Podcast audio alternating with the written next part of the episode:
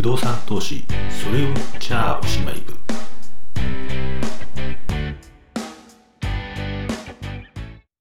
えそれを支部長杉山でございます、えー皆様こんにちは、えー3月の7日2022年の3月の7日に録音してますけどね。前ちょっとね話した。まあね世の中ねロシアのウクライナ侵攻で。してますけどね。前ちょっとね話しかけたね。たくあんがね酸っぱくなっちゃったって話ね。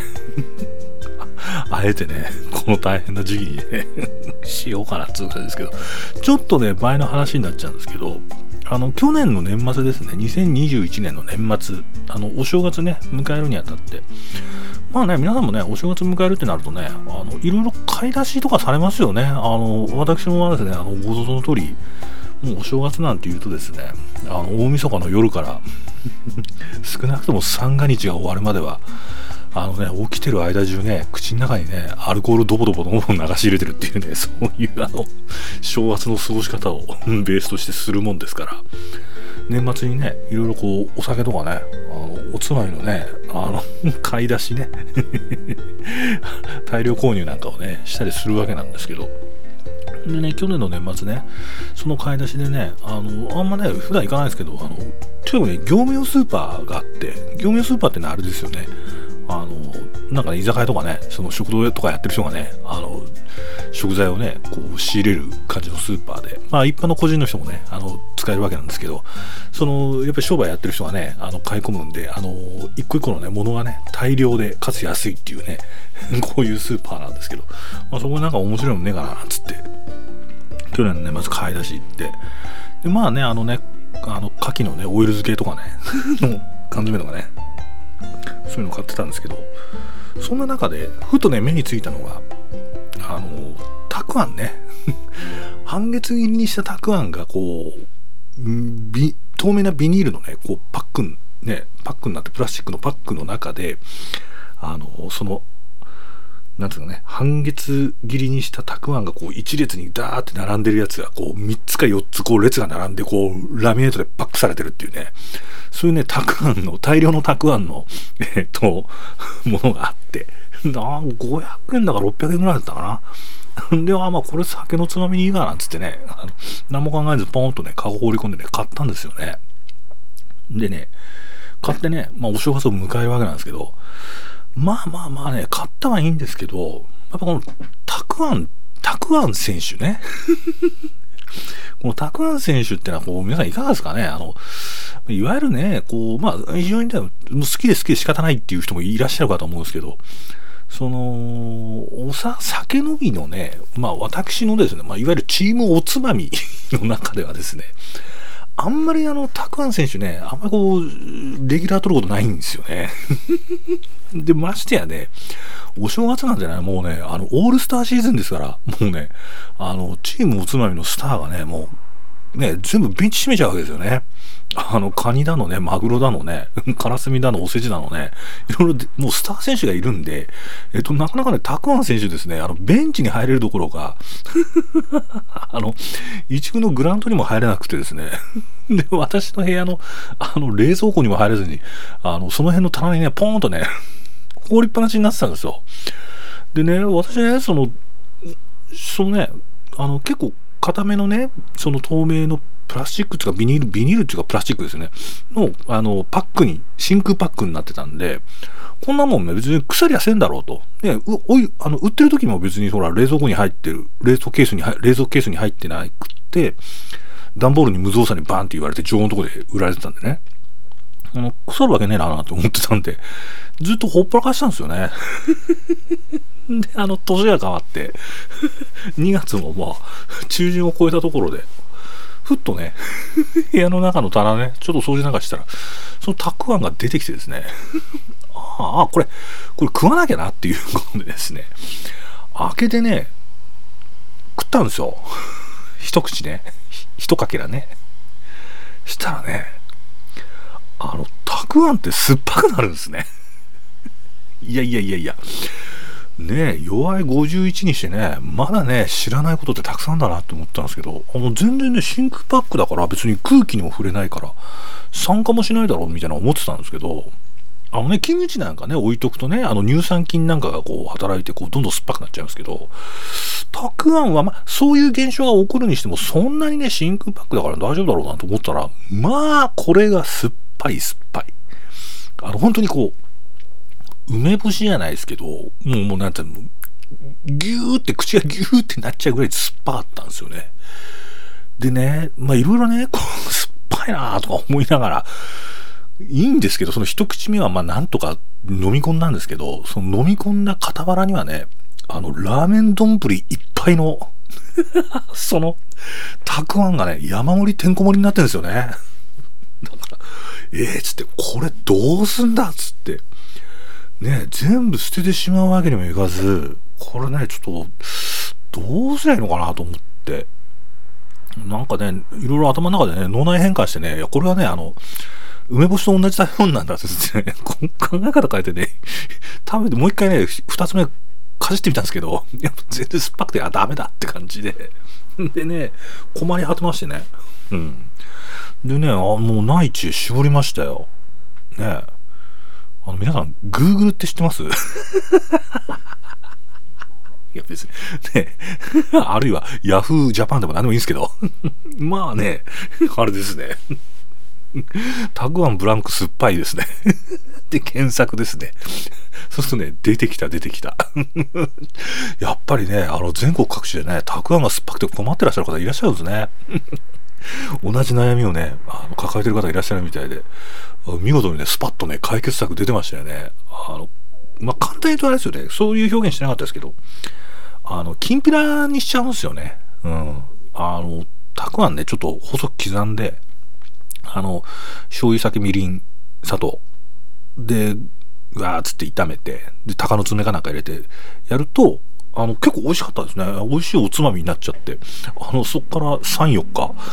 その、たくあんのきんぴらで 結構酒飲んだって感じだったんですけどね。っていうことでね、50になってもまだまだ知らんことがあるなっていうところで、えー、枕をね、長々と話してるんですけど、なんと、録音が7分16秒とかになっちゃってるんで、今回ね、ちょっとあれか、ちょっと時間伸ばしましょう。えっと、いつもね、10分で仕切ってるんですけど、15分ぐらいまで行ってみます。はい。あんまりね、長くすると、あの、音声ファイルが大きくなっちゃうんで、聞きづらくなっちゃうと思うんですけど、今回ね、ちょっと15分ぐらいまで行ってみましょう。で、今日ね、何話そうかって思ったんですけど、前回ね、あの、不動産売却した時の税金っていう話して、で、それの最後の最後でね、いわゆる不動産を売った時に、その売却益にかかる税金の話なんですよね。で、えっと、話したポイントは、まあ、法人税、法人でね、そのね、不動産売却した売却益って別に普通に法人税かかるだけなんだけど、個人がね、そうやってね、不動産の売却益を得るようなことになると、税務上ね、その、5年以内、5年以内、短い期間で売却益取っちゃうと、簡単に言うと約4割その売却益税金取られちゃうよっていう話。で、長くても、まあまあ20何パーセントその長期譲渡所得っていう感じで取られますよと。まあ、こういう話をしたんですよね。で、えっと、なので、えっと、一つ言えることは、まあ、不動産投資考えてるときに、不動産投資における果実って、まあ、あの、教科書的にっていうか、まあ、ご存知の方ね、知ってると思うんですけど、インカムゲインとキャピタルゲインがあるわけですよ。で、インカムゲインっていうのは、簡単に言うと賃料収入ですよね。賃貸事業の、まあ、営業収支というか事業収支が毎年、毎年しか毎月とかいうかね、えっと、お金入ってくると。で、それを皆さんは利回りみたいな言い方してるわけですよね。ネットの利回りで5%って。まあだから1億円の物件買ってネットの利回り5%だったら500万円が毎年入ってくると。で、そこから、えっと、所得税を払う。個人の方ね。個人の方は法人税を払うと。こういうことなんですね。で、それに加えてさっき言った不動産売却益。これキャピタルゲインっていうふうに言います。まあ、要するにインカムゲインっていうのはインカムですよね。収入、基中収入によるゲイン、えーと、得るリターンってことですね。で、キャピタルゲインっていうのは資産価値。キャピタルというのは資産という意味ですから、資産価値のにおける利益っていうことで売却益ってこう、インカムゲインとキャピタルゲインっていうのが不動産投資の果実としてあるわけです。果実っていうのはリターンですね。でこれを結局ね要するにどういう不動産投資するかっていろんな目線があるんですけれどもその投資の形としてインカムゲインを狙っていくのかキャピタルゲインを狙っていくのか、えー、基中収入を狙っていくのかあるいは売却益を中心に狙っていくのかってこういう投資戦略の違いっていうのがあるわけですね。でよくね皆さん勘違いする勘違いっていう感じじゃないなあのよく言われることが今ね不動産って買い時なのとかそういう質問って結構多いんですよ。でこれは何かっていうと要するに今が、えっと、買い時ってことは今は不動産が安くて今後値上がりするのかってこういう質問ですよね。で、えっと、これね特にねやっぱ日本人には多いような気がする。っていうのは、えっと、結局ねバブルが弾けるまでの日本の不動産投資はもう完全にキャピタルゲイン狙い。えっと、インカムなんかね全然関係ない。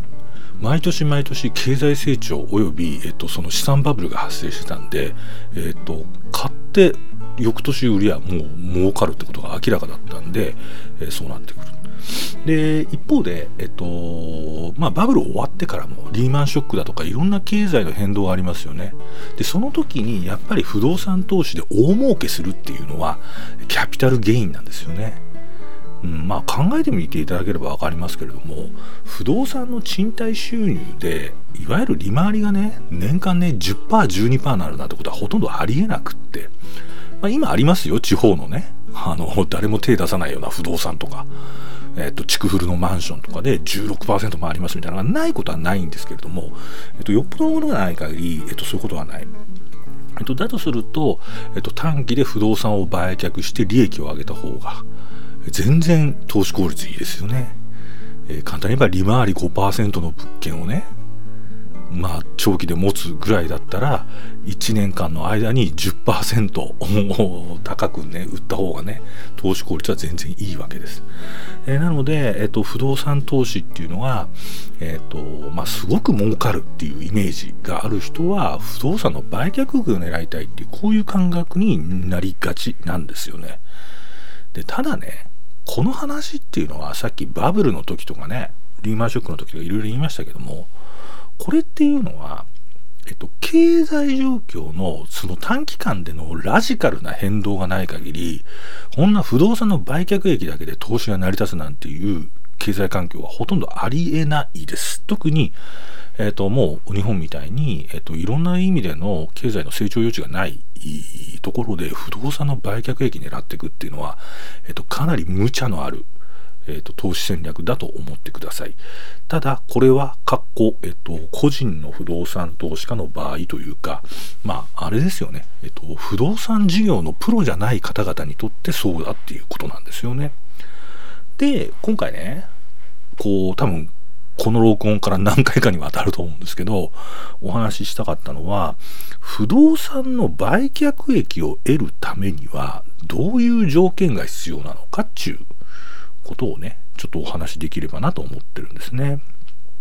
で、えっと、さっき話した、今不動産が売り時、買い時なのとか売り時なのって聞いてくる人は、えっと、時間の経過によって不動産の価格が上がったり下がったりするというふうに考えている人たちです。で、繰り返しになりますけど、これは昔はそういう投資もあり得たよねっていうことなんですけど、で、これは、えっ、と、そのね、売却益を狙っていくための条件としては、短期間、短期間っていうのは人によって違いますけどね、まあ、2、3年から5年ぐらいで不動産価格が大きく変動するような市場環境にあるかないかっていうことなんです。で、えっと、これについて答えを言ってしまうと、えっと、基本的には不動産の不動産に関わらずね、物の価値って皆さん経済学の入り口で言うけど、需要と供給で決まるって言いますよね。で、えっと、例えばね、今ね、その戦争が始まってね、あの、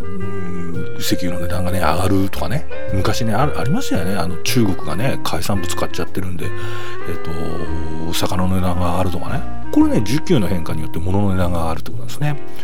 ただ、今のこの令和の時代日本の不動産が不動産の需給によってそんなに大きく、えーと、価格が変わるのかっていうとそんな環境にはないですよね。えっと、人口が著しく増えたり減ったり、まあ、要するにだんだんだんだん人口が減っていくって感じなんですけど爆発的に都市部に人口が流入してきたりあるいは地方からどんどん人が出てったりっていう環境にもないってなると不動産供給される不動産と不動産を買いたいないしは使いたいっていう人の需給バランスっていうのはそんなに多く動かないのが今の社会の姿ですよね。ということで、えっと、1回目ちょっとここで録音を切らしていただきます。